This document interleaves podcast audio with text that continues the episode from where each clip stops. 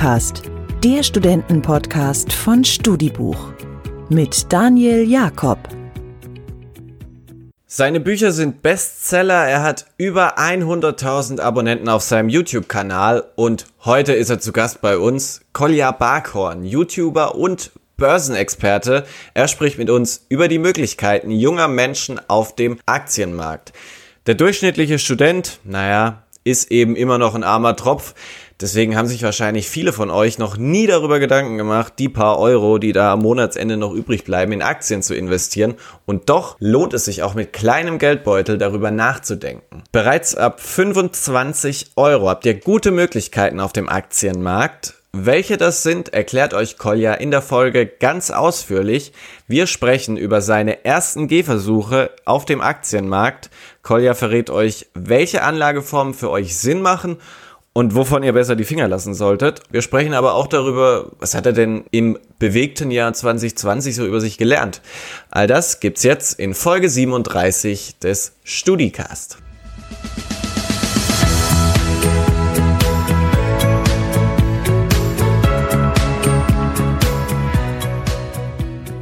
Kolja Barkhorn ist heute zu Gast bei uns. Freue mich, dich heute hier zu haben, Kolja.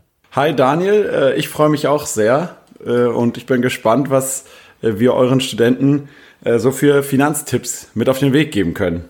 Du bist ja ein echter Medienprofi, bist auf YouTube sehr erfolgreich, du bloggst, du schreibst, du trittst in Podcasts auf. Eigentlich kommt man an dir nicht mehr vorbei, wenn man sich mit dem Thema Aktien beschäftigt. Für alle die, die dich noch nicht kennen, gibt's jetzt unsere schnelle Fragerunde zu Beginn.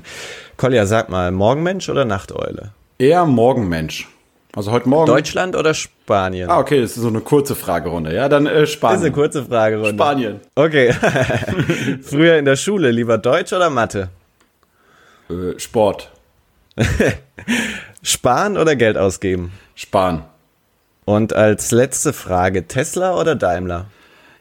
Eher Tesla. Ist dir das Unternehmen sympathischer? Äh, wenn ich äh, mir überlege, wer in der Zukunft noch gut funktionierende Geschäftsmodelle aufbauen wird, dann bin ich da eher bei Tesla und nicht so wirklich bei Daimler. Was aber nicht bedeutet, dass ich jetzt unbedingt die Tesla-Aktie zum aktuellen Preis kaufen würde. Jetzt ist der Daimler ja ein über Jahre hinweg erfolgreiches Unternehmen. Tesla im Vergleich dazu irgendwie ein junger Hüpfer. Jetzt schaut man sich die Aktienkurse an und man hat das Gefühl, dass Tesla schier unerreichbar für den Daimler ist. Der Aktienkurs ist um ein Vielfaches höher. Kannst du uns das mal erklären, diese Diskrepanz? Genau, du hast komplett recht. Tesla ist an der Börse fast 300 Milliarden Dollar mittlerweile wert und Daimler mit seinen gerade mal irgendwie 40 Milliarden oder so Euro ist also gerade mal noch ein Fünftel oder so davon wert. Und jetzt ist die spannende Frage, warum ist das so? Ich meine, Daimler produziert viel, viel, viel mehr Autos, ist viel breiter diversifiziert und sie machen natürlich auch viel mehr Gewinn als Tesla, die ja immer noch, auch wenn es in einzelnen Quartalen immer schon so ein bisschen Gewinn gibt, die ja immer noch insgesamt gesehen aufs Jahr Verluste machen. Nun ja, an der Börse ist es einfach so, dass wir immer die Zukunft handeln. Alles, was eigentlich in der Vergangenheit passiert ist, ist komplett egal für die Aktie. Es zählt nur, was passiert in der Zukunft. Und hier ist es einfach so, dass die meisten Anleger eben davon ausgehen, dass in Zukunft die Gewinne und der Verkauf der ganzen Autos von Tesla äh, viel, viel, viel erfolgreicher sein wird als das, was Daimler aktuell äh, so liefert. Und das liegt zum Beispiel auch daran, dass äh, Elon Musk gerade verkündet hat, dass mittlerweile äh, 90.000 äh, Tesla Model 3 äh, verkauft wurden im letzten Quartal und dass das sozusagen jetzt wirklich der Sprung von Tesla wird in den Massenmarkt, weil vorher mit dem Model X und mit dem Model S, das sind ja jedenfalls äh, für einen Normalverdiener vollkommen utopische Summen, die man für so ein Auto zahlen soll, ja. Und jetzt ist aber, je mehr Tesla eben Autos am Band produzieren kann, desto mehr können sie auch die Preise nach unten bringen und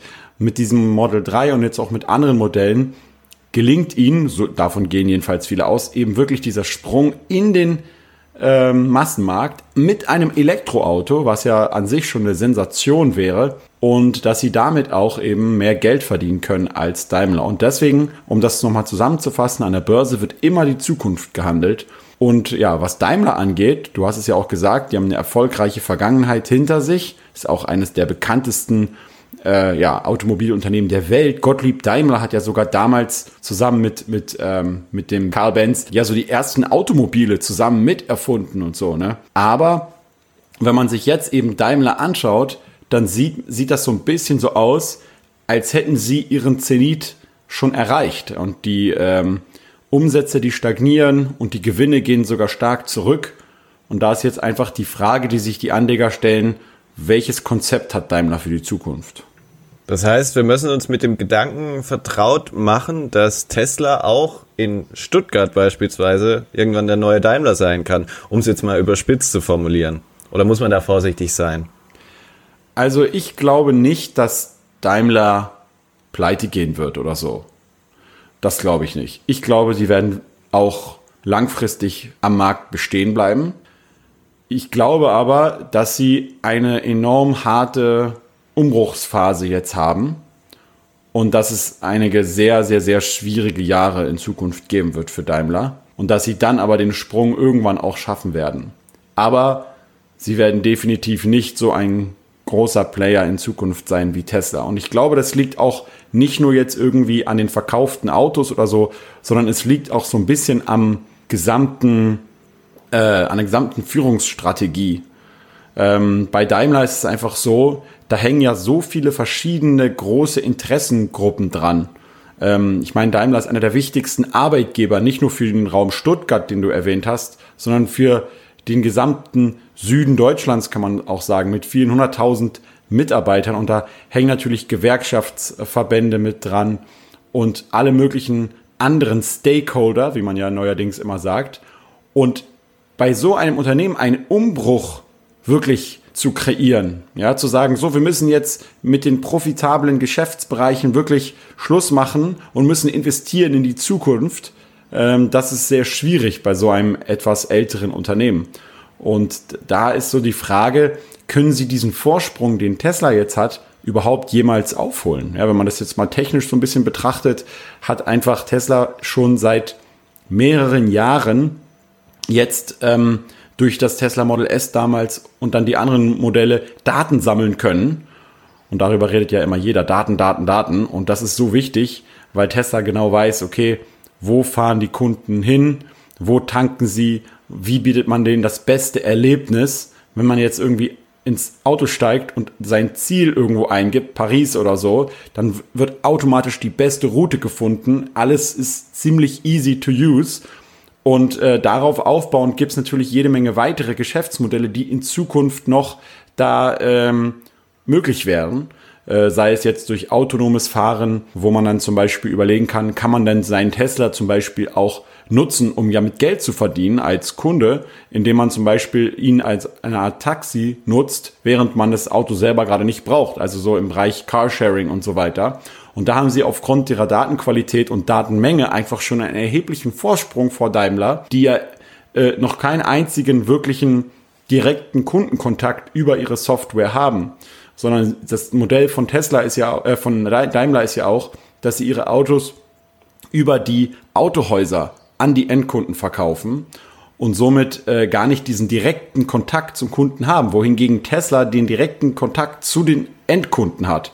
Und das ist natürlich ein gewaltiger Vorteil, wenn man auch sich noch andere Modelle überlegt, wie man dann in Zukunft Geld verdient. Ja. Jetzt äh, nehmen wir hier heute am 13. Juli 2020 auf.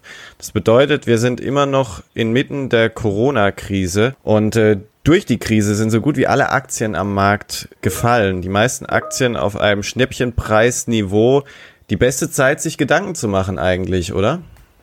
Ja, genau. Wo, wobei, wenn du jetzt das Timing ansprichst, dann ist es jetzt ja eigentlich schon wieder ein bisschen zu spät. Mhm. Aber man hat auch gesehen, dass ähm, tatsächlich so die, die größte, das größte Interesse für das Thema auch tatsächlich genau in der Krise beziehungsweise im Crash kam. Also so ab äh, irgendwann Mitte März oder so, glaube ich. Und ähm, ja, da, da war es auf jeden Fall ein guter Zeitpunkt natürlich einzusteigen. Weiß man natürlich dann auch immer hinterher erst später. Aber es zeichnet sich ja jetzt so langsam ab, dass eigentlich die wirklich ähm, ja, größeren börsennotierten Unternehmen gar nicht unbedingt so einen großen Schaden von dieser Corona-Krise davongetragen haben, sondern dass es halt vor allem so auch kleinere Unternehmen, den Bäcker oder das Restaurant um die Ecke natürlich hart trifft. Mhm. Wohingegen viele, viele großen Unternehmen, sei es jetzt äh, eben zum Beispiel Tesla oder sei es jetzt auch solche Unternehmen wie Zoom, über die wir ja auch gerade kommunizieren, Teamviewer, Booking Holdings, ja, also die ja äh, zum Beispiel Urlaube vermitteln und Reisen vermitteln, und, und äh, eine Amazon natürlich ganz zentral oder Netflix, dass diese Unternehmen sogar jetzt eigentlich noch mehr wert sind als davor. Ja. Ähm, unabhängig davon, die mögen natürlich ähm, durch äh, den Umsatzeinbußen irgendwie temporär mal ein oder zwei Quartale schlechter abschneiden als sonst, das ist vollkommen klar. Aber dass sie eben durch diesen beschleunigten Digitalisierungsprozess nun jetzt als große Gewinner aus dieser Corona-Krise äh, Corona-Krise hervorgehen könnten. Und an alle Leute, die sich noch nicht so viel mit der Börse beschäftigt haben, ich würde immer versuchen, mehr mich mit dem Unternehmen selbst und, und dem, was sie dort tun, auseinanderzusetzen, als jetzt nur mit dem Aktienkurs, weil der Aktienkurs einerseits spiegelt der die ganzen Erwartungen äh, wider, die das Unternehmen in der Zukunft halt hat äh, oder die die Anleger in das Unternehmen haben. Und auf der anderen Seite ist es auch eine Art Zeugnis ja, von dem, was das Unternehmen in der Vergangenheit geleistet hat. Das heißt, der Aktienkurs von Daimler ist auch deswegen gefallen, weil zum Beispiel ja der Gewinn gefallen ist. Und ähm, deswegen finde ich es immer wichtiger, sich anzuschauen, was passiert eigentlich im Hintergrund von solchen Unternehmen. Nehmen wir mal Facebook als Beispiel. Da kann ich mir ja wunderbar auf der Profilseite von Mark äh, dem Chef des Unternehmens eigentlich genau anschauen, was. nee, nicht wirklich, aber äh, ich kann mir genau anschauen, was machen die, ja. wohin entwickeln sie das Unternehmen und 50 Prozent mehr Nutzung seit der Corona-Krise. Und dann kann es natürlich sein, dass zwischendurch jetzt irgendwie die Werbeumsätze auch mal runtergehen. Da gab es ja auch so eine andere Sache mit irgendwelchen Boykotts zum Beispiel. Aber Trotzdem wird es, glaube ich, mittel- bis langfristig eine noch viel wichtigere Rolle für Facebook jetzt äh, nach dieser Corona-Krise geben. Ja, also eigentlich ist jetzt tatsächlich ein guter Zeitpunkt, sich damit zu beschäftigen. Aber eigentlich, ich sage immer, ist jeder Zeitpunkt gut, um zumindest sich anzufangen, damit auseinanderzusetzen. Weil äh, je, je länger man wartet, desto weniger kann man eben die Macht der Börse für sich äh, nutzen, ja, und die, und die langfristige Power durch Zinseszinseffekte und so weiter für sich nutzen, ja. Wenn man halt mit zum Beispiel Anfang 20 oder sogar mit 18 schon anfängt, sich damit auseinanderzusetzen, dann hat man einen gewaltigen Vorsprung beispielsweise, wie die Leute, die sich erst irgendwie beim Berufseinsteig Ende 20 oder Anfang 30 sogar erst oder äh, erst irgendwann Mitte 50 damit beschäftigen, kurz vor der Rente. Meiner Meinung nach beginnen erfolgreiche finanzielle Entscheidungen mit einer ehrlichen Einschätzung seiner Fähigkeiten. Dieser Satz ist nicht von mir, sondern von dir. Studenten werden meistens keine großen Vorkenntnisse besitzen. Wie lange hast du dich denn mit, mit Aktienanlage auseinandergesetzt, bis du das erste Mal dann auch Aktien gekauft hast? Ja, also wie es ja immer so ist, ähm, man macht selber es genau anders, als man immer jetzt predigt. Äh, es gehört irgendwie auch gewissermaßen, finde ich, zu diesem ganzen Lernprozess dazu. Ich habe damals mich fast gar nicht mit Aktien auseinandergesetzt. Ich habe ein Buch geschenkt bekommen von einer Freundin damals, das hieß Aktien Basics. Und da habe ich viel gelesen darüber, was ist eine Aktie, wer war André Costolani und so weiter, was ist der Geldkurs, was ist der Briefkurs und all solche Basics. Und dann habe ich eigentlich direkt, während ich dieses Buch gelesen habe, sofort mir ein Konto eröffnet oder ein Depot, wie es ja eigentlich beim Aktienhandel heißt, und habe meine ersten Aktien gekauft. Ja. Und äh, da wirst du wahrscheinlich wissen wollen, welche das waren. Das war Infineon damals. Ähm, und das war auch der dümmste Grund, warum ich die gekauft habe. So, und da kann ich nämlich ich auch was dazu sagen. Ich habe früher immer Börse geschaut, okay. ohne zu wissen, was das überhaupt ist. Und Infineon war immer am niedrigsten. Genau. Und dann kam Telekom. ja, du hast absolut recht. Und genau aus dem Grund, den du geschildert hast, habe ich auch damals Infineon gekauft. Also ich hatte halt auch fast überhaupt gar kein Geld. Das war Anfang 2009, vor jetzt also elf Jahren ungefähr. Und ähm, dann habe ich halt so ein bisschen Geburtstagsgeld gehabt und habe gesehen, was ist denn da eigentlich gerade so los an der Börse, was kann ich jetzt kaufen? Und ich habe gesehen im DAX, ja, das war natürlich das erste, auf was man so stößt, das sind ja so die 30 größten börsennotierten Unternehmen in Deutschland. Und da war halt ein Unternehmen, das war Infineon und das war halt irgendwie nur noch, keine Ahnung, 46 Cent oder so wert. Und dachte ich mir so, wow, wenn ich jetzt hier meine 270 Euro investiere, kriege ich irgendwie äh, 600 Infineon-Aktien. Ähm, und da so habe ich die gekauft. Das war natürlich total bescheuert im Nachhinein, äh, also als Grund dafür den Nominalwert einer Aktie zu benutzen, weil das sagt natürlich nichts irgendwie über den eigentlichen Wert des Unternehmens aus. Ja, also Amazon-Aktie kostet irgendwie mittlerweile, ich glaube, äh, an die 3000 Dollar oder sogar noch mehr. Mhm. Und das äh, ist ja nicht deswegen irgendwie eine teure Aktie in Gänsefüßchen, wenn du verstehst, was ich meine, weil das ist ja nur der nominale Wert, den sozusagen der, äh, der, der Aktie gerade hat. Ja. Aber wenn jetzt äh, Amazon jetzt weiter steigt, dann äh, können sie natürlich noch, immer noch eine viel bessere Rendite machen als irgendein Unternehmen, was irgendwie nur einen Cent kostet. Aber wenn ich dich jetzt richtig verstehe, sagst du auch, man sollte schon fähig sein, sich selber zu informieren. Also du würdest auch eher davon Absolut. abraten, da jetzt hellhörig zu werden, wenn Anlageberater oder so kommen, sondern selbst quasi aktiv werden, sich über das Unternehmen zu, zu informieren. Ja, also es geht so ein bisschen, im, es gibt eigentlich zwei unterschiedliche Wege, die man beschreiten kann. Mhm. Man muss erstens wissen, ist dieser Finanzbereich etwas, wo ich mich richtig in meiner Freizeit aktiv einarbeiten möchte. Das würde ich halt nur auch den Leuten empfehlen, die wirklich auch Spaß daran haben, ja. Und wenn ich das äh, machen möchte, dann ist immer der Weg, dass man halt eigenverantwortlich zu 100% selbst sich informiert, seine eigenen Gedanken sich macht und Stück für Stück auch durch natürlich viele Fehler hindurch sich nach vorne arbeitet. Und dann gibt's aber eben noch einen zweiten sehr coolen Weg, auf den bin ich selber dann auch erst später gestoßen und das ist eben dieser ganze Bereich des passiven Investierens, wo ich halt eben ähm, da gibt es auch ein sehr gutes Buch dazu, das nennt sich Souverän investieren von Gerd Kommer. Und das habe ich auch damals gelesen und da habe ich halt nochmal gemerkt, ah, das ist ja eigentlich nochmal so ein ganz anderes Spiel, weil da treffe ich eigentlich gar keine eigene Entscheidung mehr darüber, ob jetzt Daimler oder Tesla oder so besser abschneiden wird in Zukunft, mhm. sondern ich investiere hier in so börsengehandelte Fonds, die komplett passiv sind. Das bedeutet, diese kaufen einfach nur jeweils die Unternehmen nach, ihrer, nach dem Anteil ihrer eigentlichen Größe, äh, die in einem Index gelistet sind. Und das war's. Ja, die treffen also nicht die Entscheidung, welche Aktie wird besser sein und da investieren wir jetzt mehr und bei der anderen investieren wir weniger und jetzt, oh, jetzt kommt der Corona-Crash, wir verkaufen alles und so weiter, sondern nein, die sind, wie der Name sagt, passiv. Und da kann ich jetzt zum Beispiel mir so einen klassischen Index, das ist der MSCI World. Der enthält über 1600 Aktien beispielsweise aus der gesamten Welt der Industrieländer. Dann gibt es zum Beispiel auch noch einen, einen Counterpart, das ist der äh, Emerging Markets Index. Der hat dann zum Beispiel diese ganzen BRIC-Länder, also Brasilien, Russland und so weiter. Und wenn ich halt dort investiere, dann kann ich das eigentlich die ganze Zeit laufen lassen, ohne es jemals anfassen zu müssen. Und ich werde immer eigentlich so ziemlich die aktuelle Marktrendite dann selber auch als Rendite haben. Und ich muss mich damit fast überhaupt nicht großartig beschäftigen. Aber wie liegt die etwa, ich muss diese mich Marktrendite? Also kann man sowas pauschal ja. sagen? Also wie sie in Zukunft liegen wird, keine Ahnung. Ich weiß nur, in der Vergangenheit war sie hinweg durch alle Crashs, Blasen und so weiter hindurch bei ungefähr 7% nominaler Rendite, also vor Inflation und mhm. so. Und das ist natürlich, wenn man das jetzt mal äh, hochrechnet, nicht schlecht. Dafür können wir lange ja. sparen. Ähm, so kannst du richtig lange sparen, weil eine 7% Rendite bedeutet, nach 10 Jahren hast du dein Geld verdoppelt.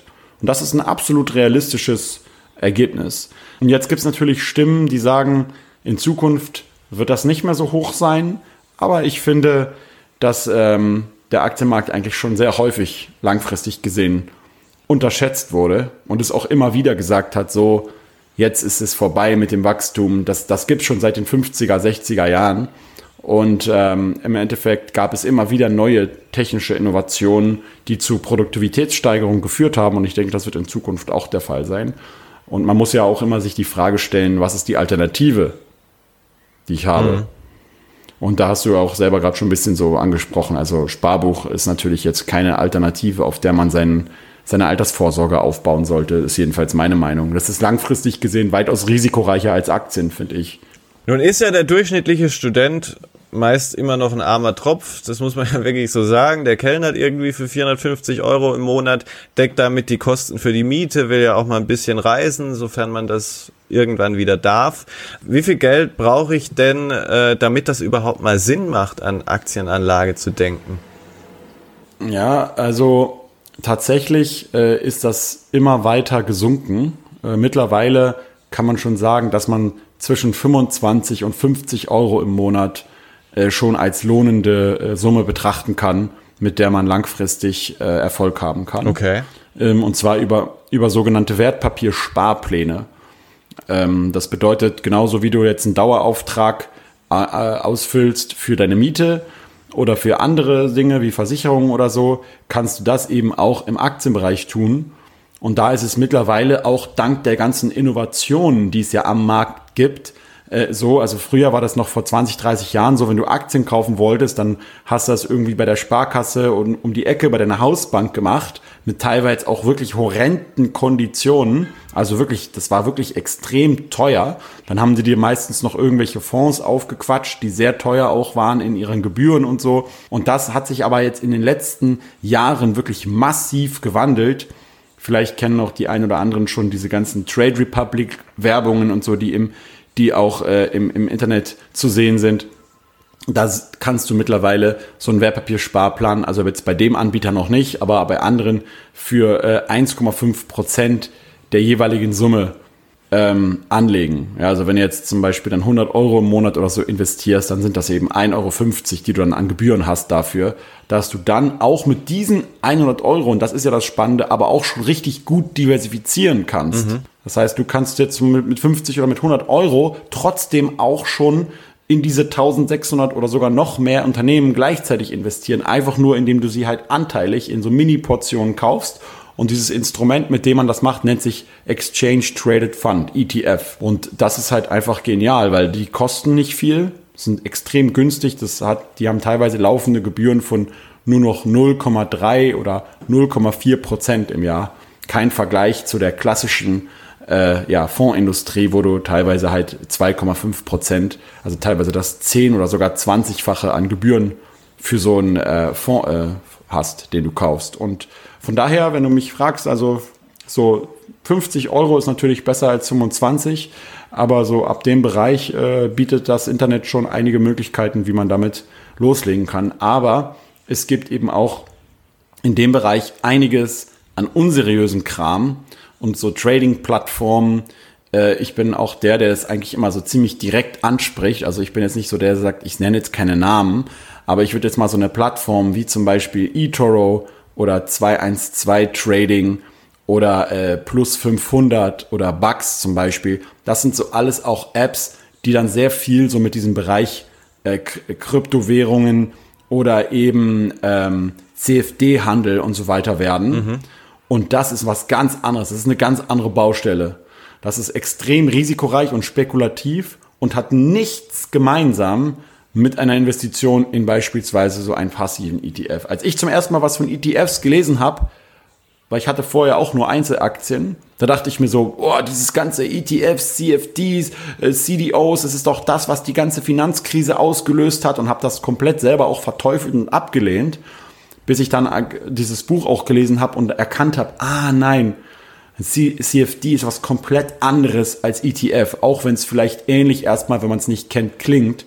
Aber hier muss man sich wirklich unbedingt zumindest mal so ein bisschen einarbeiten in ein paar Stunden, dass man dann so ein bisschen besser einschätzen kann, was ist es eigentlich, was ich hier, was ich hier machen will, ja. Also äh, einerseits ist es, und es ist immer so an der Börse, einerseits ist der Zugang komplett einfach mittlerweile und das ist aber andererseits auch wieder manchmal ein Problem, weil ich eben so schnell auch das Ganze wieder verkaufen kann oder weil ich halt eben auch sehr schnell in etwas investieren kann, was nicht unbedingt positiv langfristig ist, wo dann vor allem die Leute, die das irgendwie verkaufen, sehr viel dran verdienen, aber man selber jetzt nicht unbedingt sehr viel. Und deswegen, natürlich, ich bin jetzt nicht der, der sagt, du musst erst mal zwei Jahre studieren, um das irgendwie anzufangen, sondern ich bin schon eher der, der sagt, fang einfach an, aber trotzdem informiere dich parallel dazu und gucke, dass du halt etwas machst, was fundiert klingt und alles, was halt irgendwie kurzfristig dir spanisch vorkommt oder irgendwie so vorkommt, als wäre es zu gut, um wahr zu sein, das äh, würde ich auf jeden Fall vermeiden. Ja. Du machst es jetzt schon ein Weilchen. Was treibt dich nach dieser Zeit noch an? Ist es eher die eigene finanzielle Situation zu verbessern oder bist du mittlerweile auch an einem Punkt, an dem du es einfach auch genießt, Wissen weiterzugeben? Also beides zusammen. Es gibt natürlich auf der einen Seite immer diese finanziellen Interessen. Ich habe sogar auch meinen YouTube-Channel damals auch ganz klar aus finanziellem Interesse gestartet. Und auch jetzt, meine Arbeit mache ich logischerweise auch aus finanziellen Gesichtspunkten, weil all die ganze Recherche für, für die Videos, die ich aufwende und so weiter, die will ich natürlich auch bezahlt haben. Äh, ob jetzt in direkter Form oder in indirekter Form, zum Beispiel über Werbung und so. Aber ähm, natürlich äh, macht keiner irgendwie gerne einen Job äh, nur aus finanziellen Gründen, sondern ich finde es einfach die beste Situation, die man haben kann, wenn man für die Arbeit, die man macht, ein direktes Feedback bekommt und direkte Anerkennung hat. Also ich habe jetzt gestern zum Beispiel äh, ein Video hochgeladen über AMD, also Advanced Micro Devices. Das ist eine Firma, die diese kleinen äh, CPU und GPU-Prozessoren herstellt, die in deinem Laptop und in deinem äh, Smartphone, das Unternehmen jetzt nicht, aber in deiner PlayStation beispielsweise drin sind. Mhm. Und ähm, wenn ich jetzt so ein Video da hochlade, dann gucken das Tausende von Leuten und schreiben dann Kommentare hin, wie, oh, ich habe irgendwie gerade mich gefragt, ob Kolja ein neues Video hat, weil ich gerade putzen muss und zack, war das Video online, danke, bester Mann und so weiter. Und das sind halt einfach so, du machst was und du kriegst ein direktes Feedback von Leuten, die sagen, wow, cool, das hat mir geholfen. Also eine bessere Arbeit gibt's eigentlich gar nicht für mich. Und deswegen natürlich habe ich auch diesen Anspruch und auch macht es mir extrem Spaß, mich mit Leuten da auszutauschen und anderen weiterzuhelfen, helfen, weil man ja auch selber dadurch weiter lernt.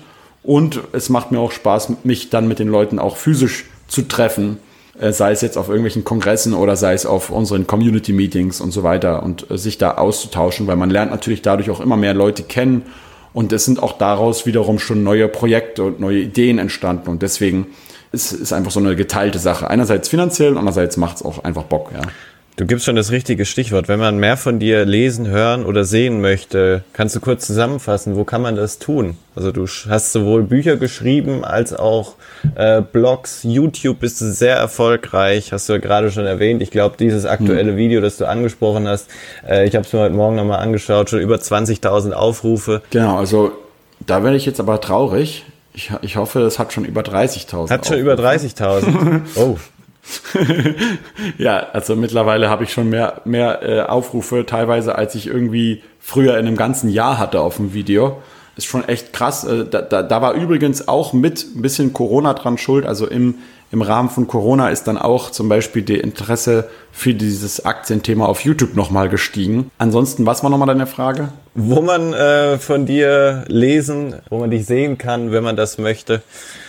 Genau, bisschen Eigenwerbung. Genau, also ich, Ich würde schon, ich schon sagen, YouTube ist so die zentrale Anlaufstelle, weil ich, ich schreibe zwar auch ganz gerne, aber dann, wie gesagt, nehme ich mir lieber ein bisschen mehr Zeit und schreibe irgendwie ein Buch oder so. Da will ich jetzt aber keine Werbung für machen. Wenn man, wenn man das finden will, dann findet man es. Aber in erster Linie ist es eben auch mein Podcast. Ich habe auch einen Podcast, der meistens montags immer online kommt, wo ich eben auch andere Leute äh, zum Beispiel aus der Community oder eben tatsächlich auch sogar CEOs von Firmen oder so einlade äh, und mit denen über Aktienmarkt, Kapitalismus, Börse, Unternehmertum und so weiter spreche. Und ähm, wir haben, ich habe zum Beispiel auch mal ein Interview geführt mit der mit der Beate Sander, die ja Lehrerin war und und dann angefangen hat an der Börse zu investieren und mittlerweile über 80 Jahre alt ist und immer noch an der Börse tätig ist. Also faszinierende Geschichten und der Podcast Aktien mit Kopf sowie der YouTube-Channel sind eigentlich so meine Main-Fokus. Klar, den ganzen anderen Kram wie Facebook, Instagram mache ich auch, aber Instagram zum Beispiel ist bei mir so mehr so eine Art Mischform. Einmal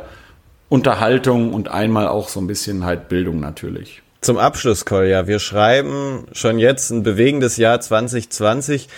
Ein Jahr, das vielleicht wie kein anderes unser aller Leben prägt und zukünftig prägen wird. Was hast du in diesem Jahr über dich gelernt? Was habe ich bisher in diesem Jahr über mich gelernt, ist, dass, dass für mich diese ganze Finanzthematik einerseits so wichtig ist und andererseits komplett unwichtig und dass ich in all diesen ganzen Widersprüchen und Unsicherheiten eigentlich leben muss. Ähm, also um das ganz kurz ein bisschen auszuführen, auf der einen Seite habe ich halt gemerkt, dass Finanzen komplett unwichtig sind, weil zum Beispiel neulich mussten wir unseren Hund einschläfern lassen. Den hatte ich 13 Jahre lang und in dem Moment, du denkst dir nur so, ich würde meine gesamten Aktien und alles auf der Welt verkaufen, wenn ich ihn wieder gesund machen könnte. Geld ist überhaupt nicht wichtig. Und auf der anderen Seite merkt man dann hinterher, wie unglaublich wichtig Geld war, weil ich eben durch dieses Geld auch mir nie irgendwie diese Frage stellen musste, mache ich denn jetzt zum Beispiel noch eine Operation für meinen Hund, weil sie eigentlich sein Leben noch verlängern kann, also wirklich eine fundamental wichtige Lebensentscheidung. Und ich muss nicht aus finanziellen Gesichtspunkten diese Entscheidung irgendwie verschieben oder so. Und ich stelle mir das als wirklich extrem schwierige Situation vor, dass ich irgendwie an einem Hund oder auch, das kann ja auch was anderes sein, hänge. Und ich muss aus finanziellen Gründen es sein lassen. Das würde mir extrem wehtun. Und deswegen fand ich das wiederum im Nachhinein so cool, weil ich mich eben nicht auf Geld fokussieren musste, weil genug da war. Deswegen, das ist ja so ein Widerspruch. Einerseits ist das Geld so unwichtig und andererseits so wichtig. Und auf der anderen Seite lerne ich auch immer mehr, schon letztes Jahr, aber auch dieses Jahr, dass die Unsicherheit in dieser Welt niemals verschwinden wird. Weder an der Börse werden wir irgendwie den perfekten Zeitpunkt jemals erwischen, noch irgendwie allgemein als junger Student, wenn ich jetzt in die Zukunft blicke und vielleicht Angst davor habe, ob jetzt unsere Generation irgendwie in Zukunft es besser hat als unsere vormalige Generation. Und viele Studenten, mit denen ich auch spreche, die sagen, ich bin unsicher, ich weiß nicht, ob sozusagen das, was ich studiere, eigentlich wirklich später gefragt ist in der Wirtschaft. Und ich habe für mich irgendwie gelernt, je mehr und je schneller ich mich damit abfinde, dass diese Unsicherheit nie verschwindet, desto mehr kann ich diese Unsicherheit auch als Chance nutzen, um eben selber einfach äh, mit ihr zu wachsen. Mhm. Ja? Und äh, ja, das, das ist so eine Sache, die ich so in letzter Zeit immer mehr gelernt habe. Also nicht von Unsicherheit irgendwie Angst haben, sondern Unsicherheit so quasi willkommen heißen und einfach äh, mit Spaß und Spannung versuchen, das Ganze wie so eine Art Spiel zu betrachten, was natürlich auch nicht immer so einfach ist. Ja. Trotz aller Unsicherheit bleibt bei mir hängen, es lohnt sich auch für Studenten, auch mit kleinem Budget, über Aktien und über Aktienanlage nachzudenken. Kolja, ich danke dir, dass du dir heute so ausführlich äh, für uns Zeit genommen hast. Es war wirklich faszinierend. Du hast meine ganzen Fragen in dem, was du gesagt hast, eigentlich schon abgehakt. Also das war wirklich eine Mustererklärung für jeden Studenten da draußen, der das hört. Und äh, genau, ich danke dir sehr dafür. Okay, ich danke dir auch, Daniel. Und viel Erfolg noch. Dankeschön.